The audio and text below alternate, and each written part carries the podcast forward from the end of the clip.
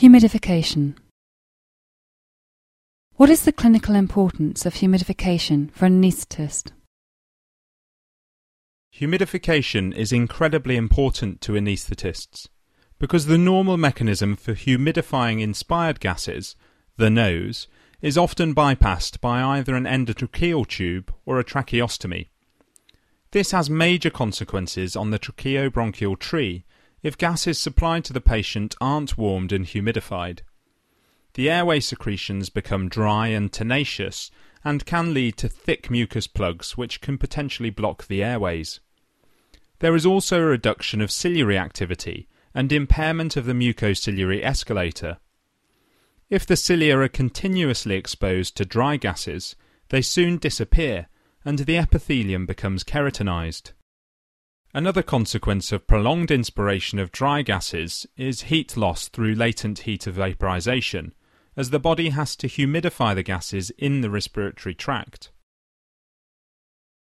Which patients are particularly at risk from airway damage if dry inspired gases are used? High risk patients include those who are undergoing prolonged anesthesia and intensive care patients patients with underlying respiratory disease are also at risk as damage to the mucociliary escalator will have much more significance. Other patients at risk are those at the extremes of age, such as neonates and the elderly. How do we express humidity? Humidity is normally described as either absolute humidity or relative humidity. Absolute humidity is the mass of water vapour present in a given volume of air. The values of absolute humidity are normally expressed as milligrams per litre or grams per cubic metre, both of which have the same numerical value. Relative humidity is the ratio of the mass of water in a given volume of air to the mass of water required to saturate that given volume of air at the same temperature. It is usually expressed as a percentage. What methods are available to measure humidity? Remember, always classify.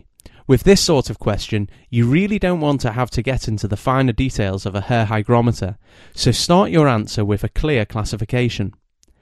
This way, you show the examiner you have a clear understanding of the topic, and you may escape without having to go into any further specific details of the different techniques.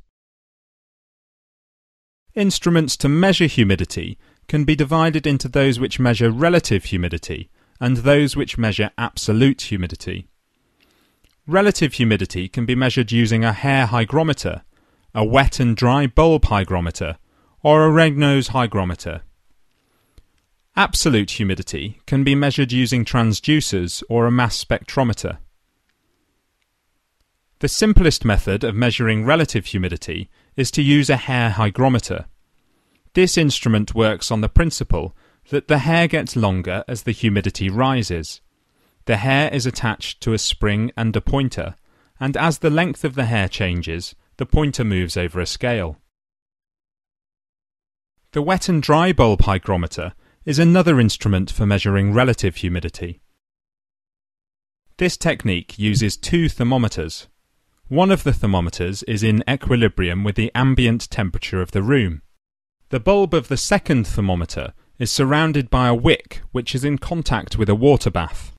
The temperature displayed by this thermometer is consequently lower than the ambient room temperature because of the cooling effect of the evaporation of the water surrounding the bulb the latent heat of vaporization.